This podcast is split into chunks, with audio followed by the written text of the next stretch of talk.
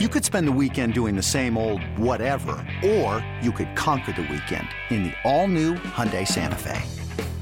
Visit HyundaiUSA.com for more details. Hyundai, there's joy in every journey. Another day is here, and you're ready for it. What to wear? Check. Breakfast, lunch, and dinner? Check. Planning for what's next and how to save for it? That's where Bank of America can help. For your financial to-dos, Bank of America has experts ready to help get you closer to your goals. Get started at one of our local financial centers or 24-7 in our mobile banking app. Find a location near you at bankofamerica.com slash talk to us. What would you like the power to do? Mobile banking requires downloading the app and is only available for select devices. Message and data rates may apply. Bank of America and a member FDIC. Broncos, Broncos country. Let's ride with Touchdown Denver. Touchdown Denver. Hosted by Nick Ferguson and George Stoia. Touchdown Denver.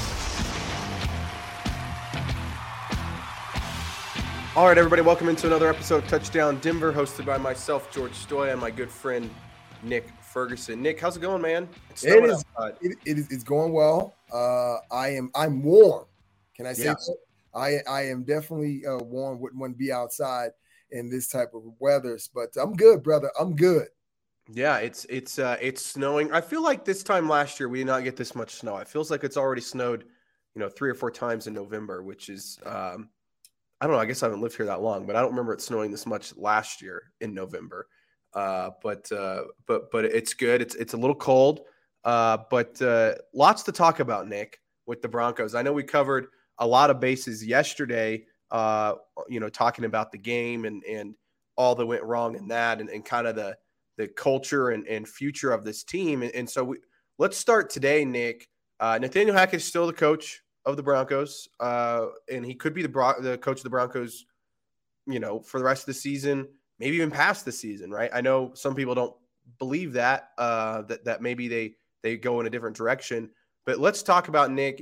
If, you were to have the ideal coach for the Broncos, what would that coach look like? I'm not asking you to start naming guys. Maybe you have somebody in mind. Uh, I'm not telling you not to name somebody, but what does that what does that maybe that coach look like for the Denver Broncos? The ideal coach um, in Denver.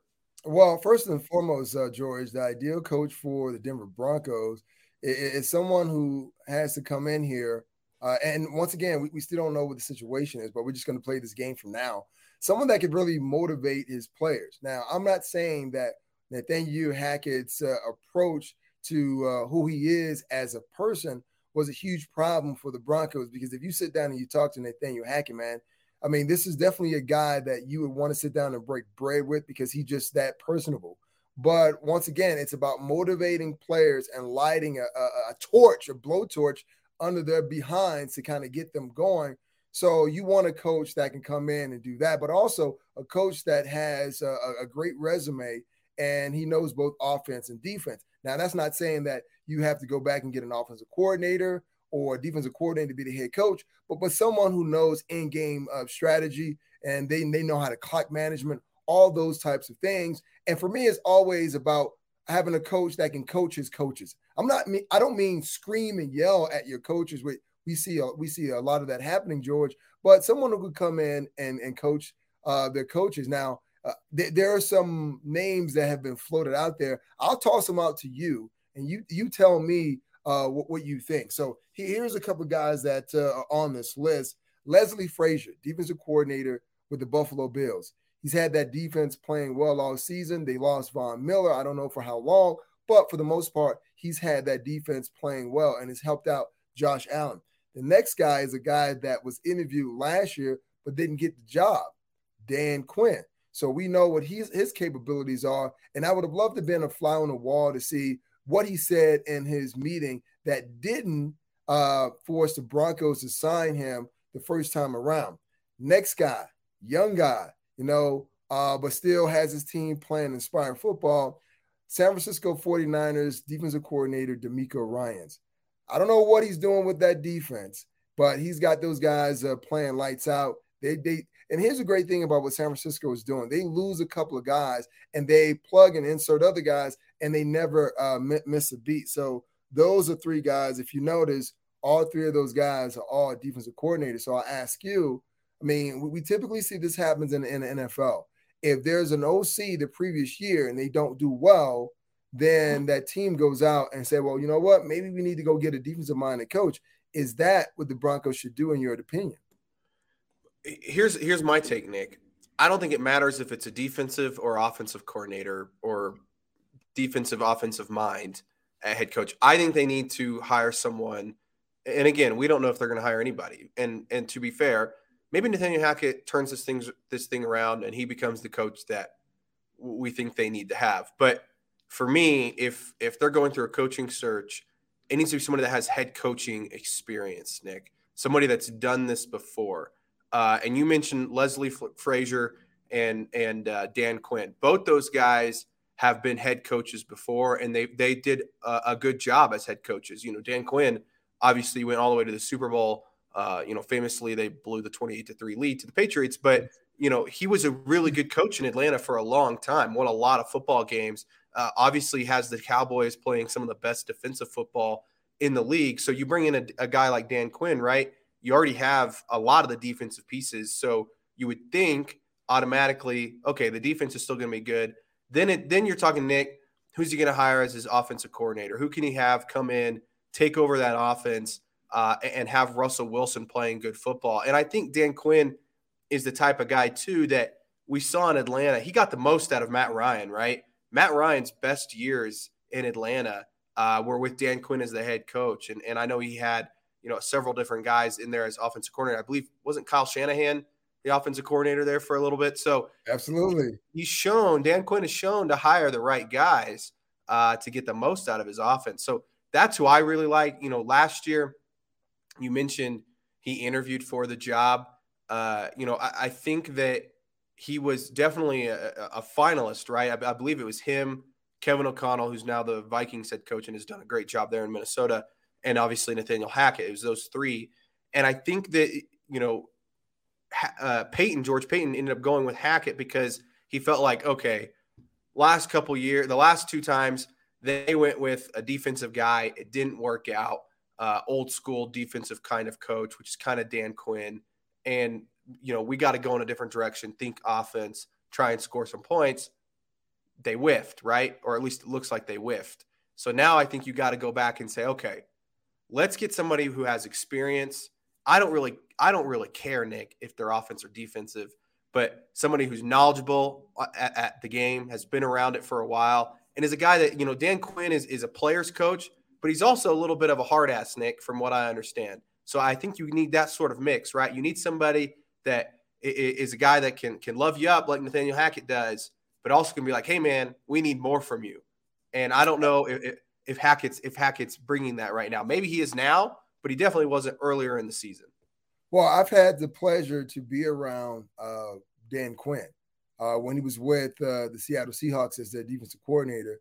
This is when Gus Bradley went to Jacksonville, and you're right, you know, and that he has the ability to kind of relate to his players. And, that's the biggest thing when we talk about coach, especially the college level, but more importantly, on the NFL level. Can you relate to your players? And that doesn't necessarily mean that you need to hire a, a young coach because we're seeing that some of the, the old school coaches, let's put it that way, have uh, been pushed out because, hey, you can't relate to the guys. You, are the get off my lawn type of guy. It's like, no, you, if you, you have to be able to talk to them, not just about the X's and O's, but you have to show that you're concerned about their life. Now, this is where Nathaniel Hackett has definitely excelled as being a coach who cares about his players off the field. The only part is the ability to motivate his players to go out and play and during a tough time, and then also scheme as well. Now, there's another guy who's on the Broncos roster who did interview once again for the head coaching job, and just as of late was giving the play calling duties, and that's Klint Kubiak. Do you think in this scenario, we just continue to play this game, if the Broncos decided to move away from Nathaniel Hackett and one of these other coaches that I name or some other coach comes in, do you think the Broncos keep Klint Kubiak on as the offensive coordinator? Because here's a guy who would have gone, well, if you if you keep him on, retain him. he's going into his second year working side by side with Russell Wilson, knowing exactly what his quarterback really needs. Yeah, it's a good question, Nick. Uh, it would be an easy transition, right? In terms of keeping a guy that, that's obviously going to call you know the plays for the final you know however many games now. Um, and, and, he's a guy that you like you said knows Russell. I don't know how familiar it, it would depend on who they hire, right? Like I right. They, let's say they hire Dan Quinn, like how familiar is Dan Quinn with Klint Kubiak? I have no idea. Well, wait a minute. I mean, we we just agreed though. When Matt Ryan had his best season and Dan Quinn went to the Super Bowl, who was his OC? Kyle Shanahan. I'm not saying that Klint Kubiak is Kyle Shanahan, but think about the system that they ran during that time. And I listen, we only have a small sample size of Klint Kubiak's work, so we don't really know if uh, he's really getting all of his input and running the system that he wants to run. So if Dan Quinn, let's just say for the sake of argument, he is named the new Broncos head coach next year, I think it would be smart for him to retain uh, Klint Kubiak as the OC because of what took place with the Falcons a couple years ago. Yeah, no, I, I, I think it's a it's a good idea. I just don't know. I just don't know, uh, you know, what they would want to do there. And and again, maybe Dan Quinn already knows who he wants. Nick, here's my question though about this whole this whole thing. Do you think that this job is maybe less attractive than maybe what it was a year ago because of the way the Broncos have been playing, the way Russell Wilson has been playing? That's my only concern is, you know, can you convince? I, I, I mean, I know you can get somebody here, obviously, but there might be more attractive jobs out there this offseason. I mean, if the Chargers uh, move on from Brandon Staley, you know, that would be a really attractive job, young quarterback, things like that. Um, you know, there, there's a couple others out there that have been mentioned. I don't know, but do, do you worry about this job maybe being less attractive? No, I, I don't. I know that's kind of the, the idea the Broncos have uh, underperformed for the past couple years. In addition to Russell Wilson, everyone you know had high expectations, but they haven't lived up to those expectations. But no, and here's why. I mean, you look at the the Broncos; they got they have new ownership, right? They have ownership with deep pockets who want to really change this organization back to what it was under Mr. B was bring back that standard. So this still is a very popular job in the NFL. We're not talking about Cleveland. Okay, let's be totally honest. We're not talking about T- Cleveland. This team has a, a reputation. They've played in playoff games. They had they've had Super Bowl appearances, and then you know that hey, you do have your franchise quarterback in Russell Wilson. Is everything on him? No, maybe not so much. Uh, is, is there some fault of, of Russell? Sure, but you bring in the right signal caller, the right system. Now you can start to change some things as well. And then you look at the roster it is a young roster. We don't we're not talking about this roster, George, being an aging roster. So you figure as though you get the right coach, the right coach and staff, the right system, they come in here, they can quickly turn around this organization because they don't have to go out and find a quarterback. It is the fact is it's just the idea of looking at your offensive line, trying to plug those gaps, bring in some veteran leadership, and then you you never know what happens in 2023. So regardless of what people think that this this is a job that no one wants. This is this is still a job that you want because guess what? It's the Denver freaking Broncos. Come on. I I, I understand that, Nick, but I think there's a lot of people concerned that uh, you know Russell Wilson is under contract for as long as he is, and he's obviously not playing up to expectations. So I, I mean, look, I think he'll eventually bounce back, but I think in the back of your head, you still got to have a little bit of that concern to say, well, you know, do I want a job where I'm tied to Russell Wilson for that long? I don't know. Uh, I would still say that obviously it's better than jobs like the Texans, right? Yeah. Um, you know, uh, in, unless you unless you want a rookie quarterback because that's probably what they'll have next year, right? But so I don't know. It, it's tough to say. One thing I want to ask you though, Nick, before before we take a break, do you think they can get Sean Payton? Do you think Sean Payton could be the next Broncos head coach. Absolutely. And once again, it, boils down to if Sean Payton wants the job. Because here's the biggest thing, right? Every single year in the draft, we have quarterback talk, and everyone is talking about you drafting young quarterback. Look at what Robert Saleh is going through uh, with the Jets, right? They they Zach Wilson was their guy. You know, they're not going to turn, they're not going to trade out of position. He's their guy, but they benched him last week, right? So when you look at what jobs you want to take over, you look at the money situation, you look at contracts, right? Then you look at the most important thing who's your quarterback? You don't want to take over a team that has a young, inexperienced quarterback. And I know Russell hasn't looked like himself, but we can break down as to why he hasn't looked like himself. And Coach Sean Payton is used to dealing with quarterbacks like this. Now, Russell's not a big 6'4, 230 quarterback. I mean, when you look at Russell, I, I look at a guy like Drew Brees, and Drew Brees wasn't really mobile, but he had an arm. So Russell has an arm, but it's just play design and protection up front that hasn't really accentuated his skill set. So a guy like Sean Payton would come in here and definitely change things if that's the direction that the Broncos want to go in. Well, and that would be a home run hire. Uh, I mean, if they got somebody like Sean Payton, who's you know considered one of the greatest coaches in recent history, uh, and what he was able to do with the Saints, I think it would be an amazing hire. Uh, obviously, very well connected across the league. He could probably get whoever he wants, uh, you know, to come, you know, call plays offensive and defensively. So he would be he would be a really good hire. Who knows? I mean, he's doing TV now, I believe. Um, you know, I, I don't know if he if he wants to to leave that job. And again, there's going to be other jobs open. Um, and you know, he I would assume someone like him would have the pick. Uh, you know, he he'd be able to pick wherever he wants to go. Um, so we'll see. Uh, but for now, Nick Nathaniel Hackett's still the head coach. Uh, at least for now, we'll see. Uh, I, I, could still see him coming back next year. Who knows?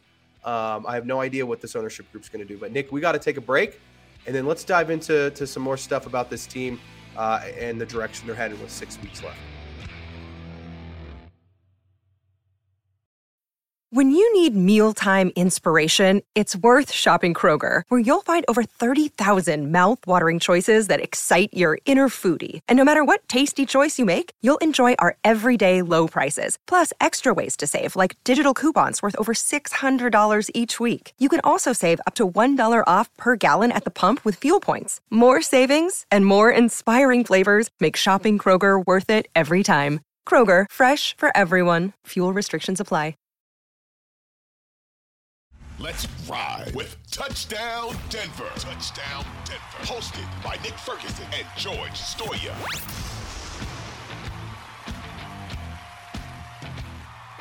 All right, everybody, we're back from that quick break. Uh, and Nick, let's dive into uh, some a guy on this side of the ball, on the offensive side of the ball, uh, that I think is actually playing pretty well, um, and that's running back Latavius Murray.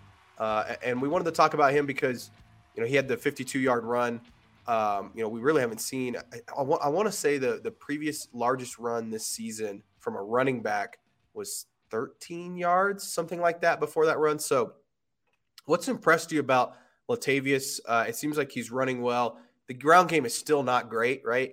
Um, in terms of consistency, I feel like like it, it's you know sometimes it's one two yards here, and then maybe you get a big one. But uh, what, what's impressed you about Latavius? Uh, especially considering he's a guy that's only been on the on the team now for a few weeks. Well, that's just it, George. He, he's only been on the team for uh, a couple of weeks, but he brings that uh, physical mentality, that type of uh, football that we were hoping to see from this Broncos uh, offensive line in the run game all season long.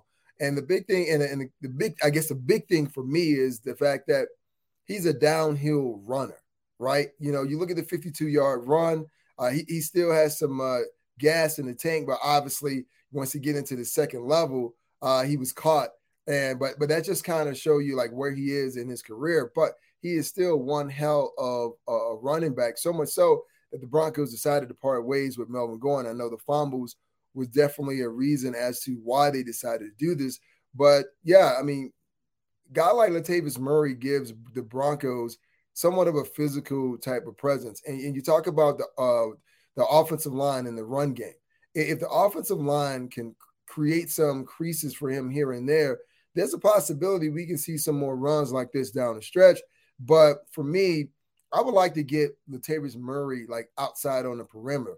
And the reason being is that if you look around the league with any other running back, to me, that's more favorable because guess what? There's less guys outside than there is inside. And if you're going to run those inside runs, your blocking has to be precise. We're talking about double team combo blocks, getting up to that second level and making sure you sealed off that linebacker to create a hole. But because if you're asking running backs constantly to run into a brick wall, that's going to be really tough. But I've definitely been impressed with uh, Latavius Murray thus far. Yeah, I mean, I think the thing that's impressive about him is he's obviously been in the league a long time, Nick uh, played on several different teams, and he seems to be efficient no matter where he goes. Uh, and, and, so, and he, he's an older guy. I mean, he he's not a guy that I think you can hand the ball off, you know, 25 times in a game, right? He had 13 carries, 93 yards uh, this last game. That's probably right around the right range, right? Somewhere between 12 mm-hmm. to 15 carries a game. Uh, and so you can kind of lean on him, but uh, he's just a guy that, again, he, he falls forward a lot, right? Uh, even when there's not a whole lot of yards there, he falls forward and gets two more yards. He's a big dude. Like standing next to him in the locker room, I thought Melvin Gordon was a big running back. Like Latavius Murray is, is a big guy. Uh, and so I think he's really physical. And so I think he's brought something to that run game that maybe they can lean on a little bit more, especially considering the offense struggles to move the ball. Um, you know, just just hand it off to Latavius every once in a while, and, and he might get you something. So, but it, it's an interesting room right now, Nick. You know, they just uh, they just dropped uh, Devine Ozigbo, who was on the practice squad for a few weeks. It sounds like Mike Boone might be back this week. Uh, at least they're going to start his clock in terms of coming off the injured reserve. Uh, you have Tyreek McAllister, who I believe was on. He was in training camp, got yeah. hurt, and now he's back uh, on the practice squad. And then uh, who am I missing? I miss Marlon Mack. Marlon Mack. Marlon Mack. You know, we finally got to see him play this last week. Um, did a nice, you know, did a couple nice things here and there. I'm sure he'll still continue to be the backup guy. It's interesting. All these guys are practice squad guys. But Nick, the one guy that you mentioned that is no longer with the team, he's now with the Chiefs, Mr. Melvin Gordon. What was your reaction to that? Uh, Gordon going to AFC West rival Kansas City Chiefs and – Super Bowl, probably the Super Bowl favorites right now. I mean, this guy could go from being on uh, the Broncos, who obviously are, you know, bottom five in the league right now, uh, to you know co- possibly competing for a Super Bowl. Well, two things came to mind. Uh, first and foremost, it was like you know, good for him. I know he had a rough couple of games here, and his departure wasn't as smooth as uh, he would have liked it. So I'm always happy for guys to have the ability to continue their career and the other thing is, listen, I, I know the Chiefs should not fear the Broncos based on the way the season has gone so far, but I know teams play a lot of these games. Hey, if there's a guy who's previously on a team's roster that we're going to play in two weeks, bring that guy in and see what kind of information that we can get uh, from him. So those are the first two things that I thought about when Melvin. Uh, it was announced that Melvin had signed uh, with uh, the Kansas City Chiefs, and, and, just think about it. Clyde Edwards Helaire is expected to be out for three more games. So right now it's uh, insurance policy for Melvin Gordon. He's probably going to be behind Jet McKinnon. And, and who knows? They may never bring him up from the practice squad, but for him, he was really happy and ecstatic that guess what? I'm on a team and I get an opportunity to uh, continue my career. But more importantly, he collects another check. Yeah, I mean, my reaction, Nick, is they play in two weeks and the the Kansas City Chiefs running back room uh, in two weeks, I think will look very similar to what it does now. And like you said, they're a little banged up there. And uh, here's my prediction, Nick. Not only is he going to play against the Broncos in 2 Uh-oh. weeks, I think he's going to score a touchdown. No, and I think I think it's going to be a touchdown. Maybe even maybe it's in garbage time or whatever, but it's going to be uh, a touchdown in that game. Uh, and I think the Chiefs are going to win pretty handily and that crowd um, is going to have one heck of a reaction. I, I think it'll be boos. I think uh, it's going to be interesting too because I don't know how many people will be there. Like I think the crowd could be pretty sparse. I think there could also be a lot of Chiefs fans that make that trip. Um, I, I, wouldn't say take over Empower Field because Broncos fans would never let that happen. But I think there'll be quite a few Chiefs there. Sorry, George. Hate to cut you off, but I have to say that's not always true. Really? Yes, because I remember the 05 06 season, we played the Pittsburgh Steelers for the right to go to Super Bowl. And here it is. I was expecting to see a packed house full of orange and blue, but boy, was I wrong. I saw a lot of silver and black. So I, I, I wouldn't hang my hat on that at the end of the day. I will say, though, the Steelers are known across the league to have the best traveling fans. And I will say the Broncos are very good too. I, I tweeted this out before the Panthers game. It shocks me how many Broncos fans make all these games, not because it's hard to travel to games. Obviously, it's expensive and, and things like that, but also just because how bad they've been. like, I, I, just, I can't imagine these people spending all that money to go watch this team. But um, I say that I've, I've been I've been at every game. Uh, but uh, um, but back to Gordon, I just it seems it seems like destiny, Nick, that this guy is he's either it's this is what's going to happen, Nick. He's either going to come back to Denver and he's going to score a touchdown and he's going to wave to the crowd, have some sort of celebration. People are going to boo him and he's going to have the greatest time of his life. Or Nick, he's going to fumble the ball and that place is going to lose their mind if that happens. So uh, it's going to be interesting. Good for him, like you said. I, I, you know, I'm not surprised somebody picked him up. Right? Um, you know, he's a guy that can contribute. He's played in the league a long time. Won't have trouble picking up the offense. I'm sure he can contribute for them pretty quickly. Uh, I don't know how much they'll use him, uh, but also knowing the Chiefs, they find a way to get the most out of all these guys, right, on offense. So I, am sure that he'll do some, he'll have some crazy great game, uh, and he could even help them in the playoffs, right? You need guys when you get to the playoffs, you need guys uh, that can come in and, and, play different spots, especially running back where guys are getting injured all the time. So it's going to be really interesting, Nick. I, I'm, I'm, I, all I know is I am pumped uh, for that game now in two weeks because I think it's going to be one heck of a storyline if he's playing in that game. But see, George, that's the reason why. I, I know you said that. Hey, listen, uh, with the Kansas City Chiefs expected to come in here in, in the next two weeks, and the Broncos are not performing well, and that could be a, a high scoring game for Kansas City Chiefs. This is why fans will come. They want will want to do the same thing that you want to see. You want to see what's going to happen. And if it ends up where he's fumbling the ball, you get a chance to boo him even more while he walks out of the door with a division rival. So yeah, th- this is a way, and I don't think the Broncos are going to really uh, kind of promote the game in that way to try to get fans to come. Hey, come in so you can have one final opportunity to boo Melvin Gordon before the season is over. But just the idea of being able to do it, guess what? It's enticing, right? You don't have anything else to show up for the game because you're thinking that, hey, well, the Broncos are not going to beat Kansas City anyway. So let's go out and let's get family together and friends and we boo Melvin Gordon listen, you I, I, I even think, and I'll go as far as say this: you might be in a booth, kind of quietly looking around, booing Melvin Gordon yourself. There's a possibility of that, Joe. Me? Yes. Why would I do that? I like Melvin. Well, well, you know how you are sometimes. You know, you so you kind of wishy washy, right? So you just may do it just to say, you know what? I was part of the crowd that booed him that one time, and then I just turned around and looked around and said, you know what? Now I'm good. I got it out of the way. No, I won't be booing Melvin, but I do think there'll be a lot of other people booing Melvin. I think I think that place is going to be crazy uh, if he gets the ball. So uh, it's it's going to be fun. Nick, are you surprised it was the Chiefs uh, of all the places? I mean, he's now played. I was thinking about this. Yeah, he obviously played for the Chargers, played for the Broncos. Now the Chiefs, all he's got to do now is sign with the Raiders this offseason. And he, he hit all four AFC West teams. Uh, isn't that isn't that something like uh, Ryan Fitzpatrick did that? Yeah. As yeah. far as uh, uh, the AFC East. Uh, li- listen, it, it's once again, it's great that a player who's had his struggles still have an opportunity to uh, revitalize his career, if I can say that. But uh, I thought it was interesting that he signed with Kansas City, and I could see a scenario playing out where the lead is so large that they say, you know what?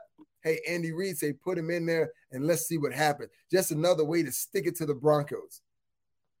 I think that's 100% going to happen, Nick. I think I think it's no there's no question that that's what's going to happen. I, I, did want to bring you back bring back to another point though because I, I didn't really necessarily think about this originally, but you brought it up and now I'm thinking about it. And this doesn't just go for Melvin, but you see it all the time with guys who get released, they then get signed by the team that maybe he's going to play them in a, in a week or two, right? Um, Does that does that? I mean, you, you're a guy that, that's playing in this league. Does that happen? And how much of an advantage is that? Like like Melvin going there and saying, "Hey, this is what they're going to do on offense. I can tell you these plays, these things." Does that does that happen often? And how much of an of an advantage is that actually for for like a team like the Chiefs? Yeah, it happens, man. This is the business of football, and the business of football you're trying to win at all costs. You're going to turn over every single stone, even if it feels as though your your coaching staff, your roster, uh, your quarterback is better than your opponent. What's a couple of more nuggets here and there so you can just kind of really shove their face into the ground? So yeah, it does it does happen because I've been on teams where they would bring a guy in, you know, maybe get ask him some questions. He's on the roster for the game that they're going to play against that former team. And then two weeks later, boom, he's gone. Right. And like, hey, what, what just happened? I, I thought you guys were bringing this guy in to give him an opportunity. Yeah, we, we brought him in to give him an opportunity to give us all the nuggets and information that we can get out of him. And once again, everyone is trying to win. Now, is some of that information uh, usable? Some of it is because maybe that player may not recall every single thing, but you sit down with that player and you, hey, you know, through conversation, you know, uh, what was it like playing for that team? What did they like to do? Tell us about this particular player. So even though you may not get information on the scheme itself, you get information about the players, and then you could turn that information into play calling that either helps your special teams, offense, or defense. So it is something that's uh, definitely part of the game. That's why I'm not too surprised uh, about Melvin signing with the Chiefs because he gets a chance to kind of stick it to the Broncos twice. And for a guy that left the way that he did, oh yes, he's going to be loving every minute of it. Well, I will say this, Nick. I'm not so sure that the Chiefs need to know the Broncos' offensive secrets to stop them uh, the way that they're playing right now. So I, I mean, I get it, and I think that he'll probably help them a little bit here and there. But in terms of the outcome of the game, I, I doubt it'll have a huge effect. But any advantage you can get, right? Uh, I, I, think it, it, it's a smart move. So definitely going to be interesting, Nick. Um, I, you know, I, I really want to see how he does there. Uh, and who knows? I mean, they play him twice more, right? So I, I don't think it's just a. I think he'll be there the rest of the season, just because again they're banged up at that position. I would assume he's a guy that, that can that can help them the rest of the way. So definitely going to be interesting uh, to see how that plays out. Again, Melvin Gordon, what a story! Uh, it's gonna be it's gonna be awesome in two weeks. You know, makes that game a lot more interesting, a lot more fun. So Nick, we got to take a break, uh, and then let's dive into a couple more things in our, in our last segment. Uh, I know you want to talk a little bit about the defense uh, and kind of the struggles that they had. We didn't really get to that the other day talking about the game uh, and kind of where they can fix some of those things in these final six games. So let's take a break and then we'll dive into that stuff.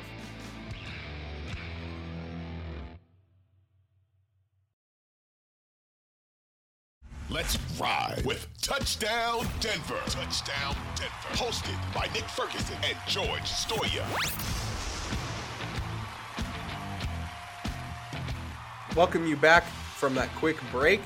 Uh, and Nick, we, we, talked a lot about obviously Hackett, his future, uh, the offense, Melvin Gordon, that storyline, uh, all that stuff. We have not talked a lot about the defense. And Nick, they struggled the other day. In fact, it was I thought it was one of their maybe their one of their worst performances they've had this season uh, against the Panthers. Mostly because not because they were just bad, right? Like I thought they played probably well enough to win the game.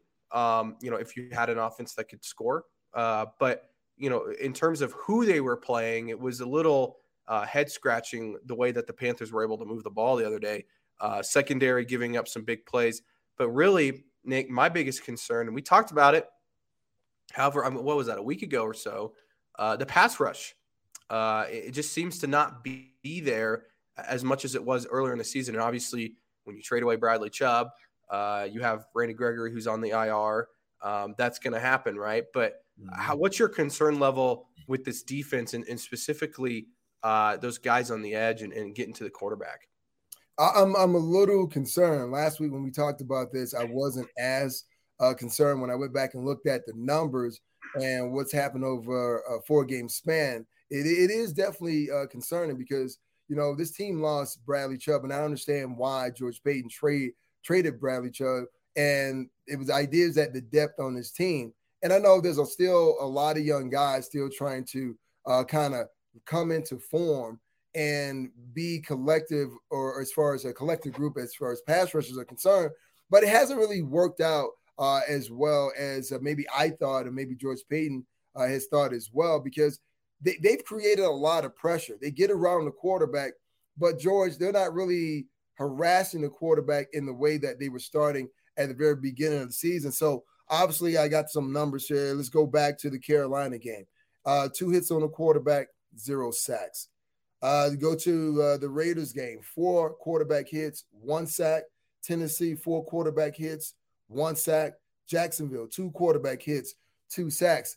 And the what, what I look at is that this defense was playing well when they was giving this offense a lot of opportunities, but as of late, not so much. And when you get Russell Wilson in a four game uh, total, 46 times he's been hit, 15 times he's been sacked. And I know that the, the next thing that fans will toss out, well, the defense is tired. Well, guess what?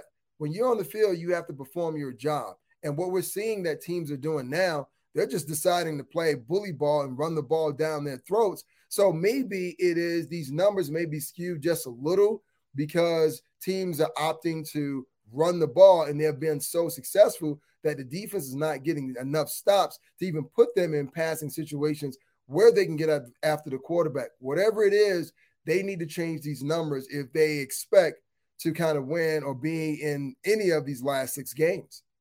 Yeah, and and you know the guys on the edge. You look obviously they're super young there, right? You've got Baron Browning only in his second year, his first year playing that position. Uh, you know Jonathan Cooper in his second year.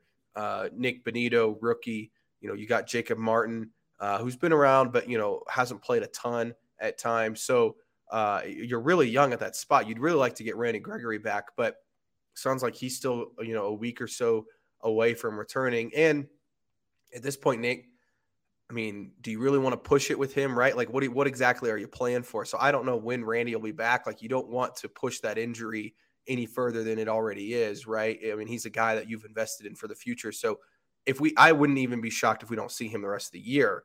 Um, but you know, you got to have some of those guys start to step up. I mean, Dre'Mont Jones was having such a good year, and he still is. Uh, but you want to see you want to see him get back there again. I think teams are kind of scheming to to double team him, uh, those sorts of things. But we just haven't seen the pass rush, and that Nick, as you know, when you can't get to the quarterback, that leads to coverage breakdowns, right? Because all of a sudden, when you've got guys that have to cover somebody, you know, like a DJ Moore this last week for more than you know, three, four seconds, that's really tough to do, right? Because the play breaks down, he makes a move, whatever, uh, down the field. And we saw him, you know, beat Pat Surtain a couple times. And I know people are like, oh, Surtain's had, you know, a couple bad games. But also, it's not all on Surtain, right? Like, you can only ask a corner to cover a guy for so long. It's hard, right? It's, I mean, I think cornerback is arguably the hardest job, hardest position in football, maybe other than quarterback. And, it, eh, eh, you know, again, you've got to be able to put some pressure on, on guys like Sam Darnold to make them make some mistakes. And this week, Nick, is the ultimate test when you talk about Lamar Jackson. We'll talk about that later in the week, but you've got to be able to get after him, uh, or else he'll he'll kill you with his arm or his leg. So um, I don't know, Nick. It's it's an issue, but I, I wanted to ask you about like some of those young guys. Are you concerned at all about you know Baron Brown? And we've seen flashes from him, right? I think he's still a little banged up. Is part of the issue, right? These last couple weeks. We haven't seen him maybe be as explosive. I, you know, I'm also maybe getting a little concerned about Nik Bonitto, uh, but again, he's still a rookie, so you kind of have to be patient. But are you concerned about any of these younger guys and, and just the lack of production they've had in the last few weeks? It's just growth potential that really, uh, you know, is on my mind. I'm not gonna say I'm really concerned with it because, uh, like I said, Nik Bonitto, he is still learning the game. He is a guy coming out of Oklahoma who's used to just kind of running and getting upfield, getting after the quarterback. And the reason he was able to do that because now the team is chasing points and now they have to throw the ball to get into the game. What he's facing now is teams are playing with somewhat of a lead. And with that being said, they already know the Broncos are going to score only a certain amount of points. I think the average is now 14 points a game.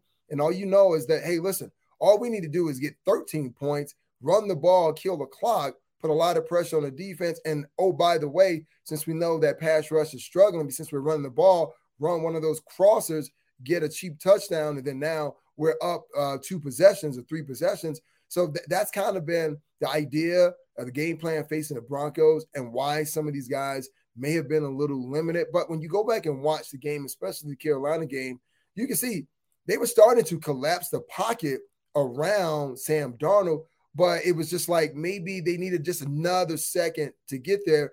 And what I'm seeing is the one-on-one blocks, right? You you have to be able to beat the one-on-one blocks. It's one thing to get double team in this league, and don't get me wrong, George. You know, hey, the other team gets paid too, and sometimes your best pass move may not work on that particular instance, and you might get stoned. So you have to have a couple of uh, pass rushers in your bag to kind of throw out there But what we're seeing right now, the Broncos up front, and even when they bring their linebackers down, they're not getting uh, a pressure on the quarterbacks because they're not winning those one-on-one blocks. Yeah, I mean that's that's I mean when you bring an extra rusher, right? Uh, the idea is is not because one guy's free. Maybe sometimes you bring uh, multiple guys and, and, and somebody's free, but the, the idea is that okay, if we bring an extra guy, that means you know Nik Bonitto or Baron Brown has got a one on one, or or Dre'Mont Jones has got a one on one, and we believe our guy's better than your guy, and he's going to get there, right? Uh, and that just has not happened, um, you know, these last few weeks. So, mm-hmm. going to be interesting to see how Evero maybe changes it up, tries to get some other guys going, uh, maybe bring some more pressure. I don't know, uh, but they need to get after the quarterback more. And and and again, that leads to coverage down the field. And that that was my next question, Nick. I'm not worried about Pat Surtain. I know some people out there like they see him get beat a couple times. They're like, oh my gosh, he's having bad games. But when you're a, when you're a young guy like Pat and you have had a couple games that I wouldn't say they're bad games, but they're not up to his standard. Obviously, I mean we, have talked about it, right? Um, he's he's an unbelievable player, uh, young guy. But how do you you know he's had two weeks in a row now where you know he gets beat by Davante Adams. Happens, right? This last week, DJ Moore, I believe, scored, um, and I don't know if that was his fault on the touchdown, but then later in the game gets beat on a, a deep crosser over the over the middle of the field um, down the sideline uh, you know, how do you bounce if you're Pat Surtain? How do you bounce back from those things? And where do you think maybe his frustration level is? Because we all know he holds himself to a really high standard. Well, first and foremost, man, you, you have to understand. I mean, if, if you haven't been beaten in this league or run run over or run by, you hadn't played long enough. It is going to happen in this league. And right now, you know, fans are really upset and they're saying, well, he's not what they advertise, and they're going back to the Broncos should have drafted someone else uh, when they drafted him out of Alabama in the first round. Here's what the problem is: when you look at the past couple of games, with the exception of that DJ Moore play, and and and listen, I have to tell you, I mean that was a tough play. I mean it was great coverage, but it was a it was a great throw and catch by DJ Moore, and that's going to happen in the league.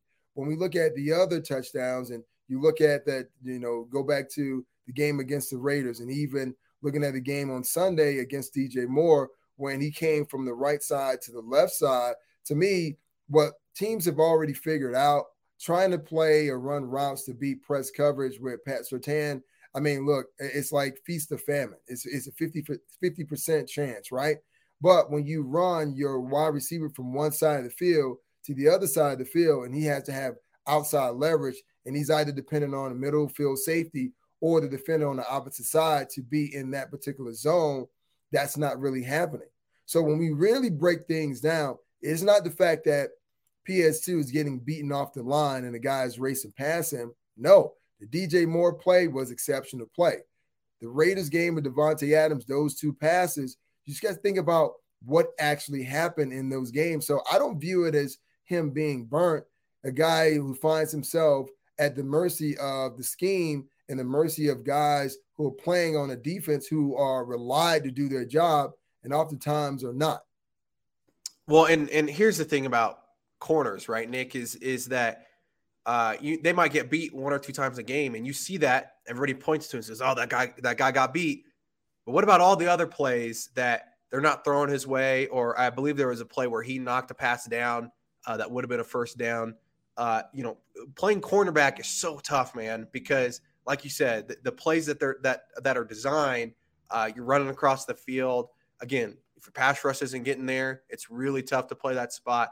And then also, you you receive a ton of criticism, uh, even though maybe you're you're playing a really good game because you got beat one time, right? Um, right. And so you, you kind of feel for a guy like Pat, but uh, I you know I think he'll be, he'll bounce back. He's again one of the best in the league. Did you see that he's not? uh, in the top Pro Bowl voting right now, Nick. I don't know if you saw that list coming out. The the fan voting is just like, come on, like what are we doing here? I mean, I don't know. Well, well, listen, I know how the system works, and when you're on a team that's not performing well, I mean, fans are not going to look at you in that way. And then when you look at the past two games and how fans have taken to Twitter to say that, hey, he's a bust, he's a bomb, the typical things that fans like to say, and you alluded to it. You know, you could play a great game and so that last play, that one play they see, and they harp on that play, and that play becomes the last image that's burnt into their mind. So that that's what we're seeing. And then when you look at some of the other corners, they at least have one interception. PS2 doesn't have an interception at, at, at, at all. So once again, I go back to how this game actually works. And my mind is a little different because if you you may have a guy that may not have no interceptions, but then you have to ask yourself, why? Are they throwing in his direction? And for the most part, with exception of the last two games, they if they threw in his direction, it was uh, batted away or it was uh, a low percentage catch. But now you get these last two games, and people are saying what they're saying. So it's kind of unfortunate. He's being victimized by a team that's struggling, but he's still one hell of a corner. Lastly, Nick, before we get out of here, to bring us full circle here, because his name has popped up, would you hire Ejiro Evero, the defensive coordinator, as a head coach for the Broncos? Uh, yeah, why not? I mean, he's had it's been the one bright spot uh, with this team, even though we just finished talking about PS2 and some of the uh, defensive breakdowns, but that's been the only bright spot so far uh, this season. And you know, even though they lost to uh, the Panthers and by 13 points, this defense has performed well at time overall, and they've had some breakdowns from a run standpoint. But yeah, why not give him an opportunity to lead uh, to lead this team? But the bigger question is, once again, we started off with this and we're ending with it. No matter who you decide to be your head coach, whether you even bring back Nathaniel Hackett, it's about who is going to be your OC moving forward because that's been the major problem with play calling and personnel. Yeah, I agree. The offensive coordinator is obviously the bigger hire than any is the biggest hire of all of this, right? I mean, obviously, head coach is the biggest hire, but you got to hire the right offensive coordinator. We've been saying that for years now for them, but uh, I think Evero is probably going to get other opportunities. I think he'll probably, uh, and not saying that he wouldn't take the Broncos, but uh, I think he'll probably interview for other head coaching jobs. Well, uh, re- really quickly, he he may not take the job because of his loyalty to Hackett if Correct. Hackett is fired. He may not want to do that. He may not want to burn that particular bridge. And if he's sought after by another team, he may go in that direction as well. I, I agree because uh, people forget. I mean, I believe uh, he was the best man in Nathaniel Hackett's wedding. I mean, they were college roommates. So if Hackett, I mean, he still believes in Hackett. I mean, I think a lot of the staff still believes in Hackett. Uh, so, you know, I, I think that uh, it would be kind of an awkward situation if somehow Evero became the head coach, right? Uh, I don't know if he would feel comfortable with that. And again, I think he'll have other opportunities. Um, I just know that's been thrown out there. They're like, well, why don't they just hire the defense coordinator? Because he's obviously knows what he's doing. Uh, but again, I think it also goes back to I think they got to hire somebody that has some sort of head coaching experience previously uh, in this league. So, well, well, well, well, that's not true because Jim Irsay just turned that on his ears by hiring Jeff Saturday. So yeah, but whole, that whole but, idea of having experience, no, it doesn't. But the Colts are different. The Colts are different, Nick. They didn't have their their, their previous. The, here's my argument: the Broncos have now had three straight head coaches that had never had any head coaching experience, and all three struggled at at, at game management, at uh, handling all the duties, trying to do everything and and I think the Broncos now have to say, okay, we've tried this before, hiring three guys that had no head coaching experience, and now I feel like they have to get somebody that has some sort of experience doing this. This isn't the Colts. Jim Irsay is a crazy man.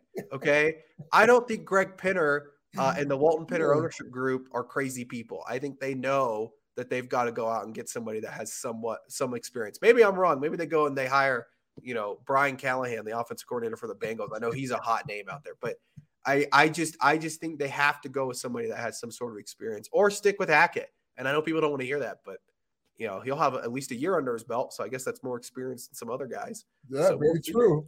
We'll see. We'll see what they do. Uh, definitely going to be an interesting last six weeks. I know in terms of on the field, maybe it won't be, but I feel like there's so many storylines off the field uh, that that I, I think are, are, super intriguing with this group. And and you know, again, what's it going to look like these next six weeks? Are they going to give in and and just get beat, uh, mm-hmm. or are they going to try and, and, win some of these games? Because uh, they're, it's not like they're trying to tank for a draft pick, Nick.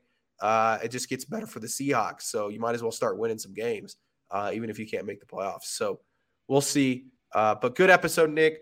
thanks to all the all the listeners for liking, subscribing, and sharing the podcast. We will see you guys later this week. We're going to break down the Ravens game uh, how to stop Lamar Jackson if that's even possible, uh, and and what to look for in Baltimore. But thanks again, and we'll see you guys later this week.